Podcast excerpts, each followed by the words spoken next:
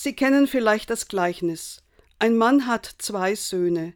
Einer will loskommen vom Vater und macht den harten Schnitt. Er lässt sich das Erbe auszahlen und geht. Als es ihm schlecht geht, kommt er zurück. Der Vater fordert kein Schuldeingeständnis, sondern feiert ein Fest. Der andere Sohn, der immer zu Hause geblieben ist, kocht vor Wut. Das Gleichnis ist schon eine Herausforderung.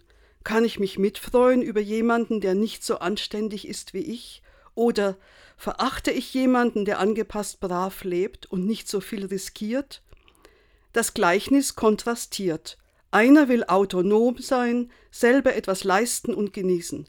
Der andere scheint angepasst, er lebt in der Sicherheit, er arbeitet.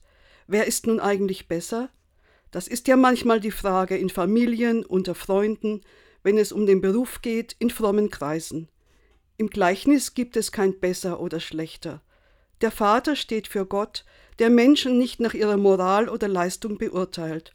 Und in uns stecken sogar alle drei. Jemand, der weg will, jemand, der bleibt, jemand, der sich auseinandersetzt mit den autonomen und angepassten Gedanken. Seien Sie heute gesegnet auf Ihrem Weg, selbstständig und doch mit einem Zuhause.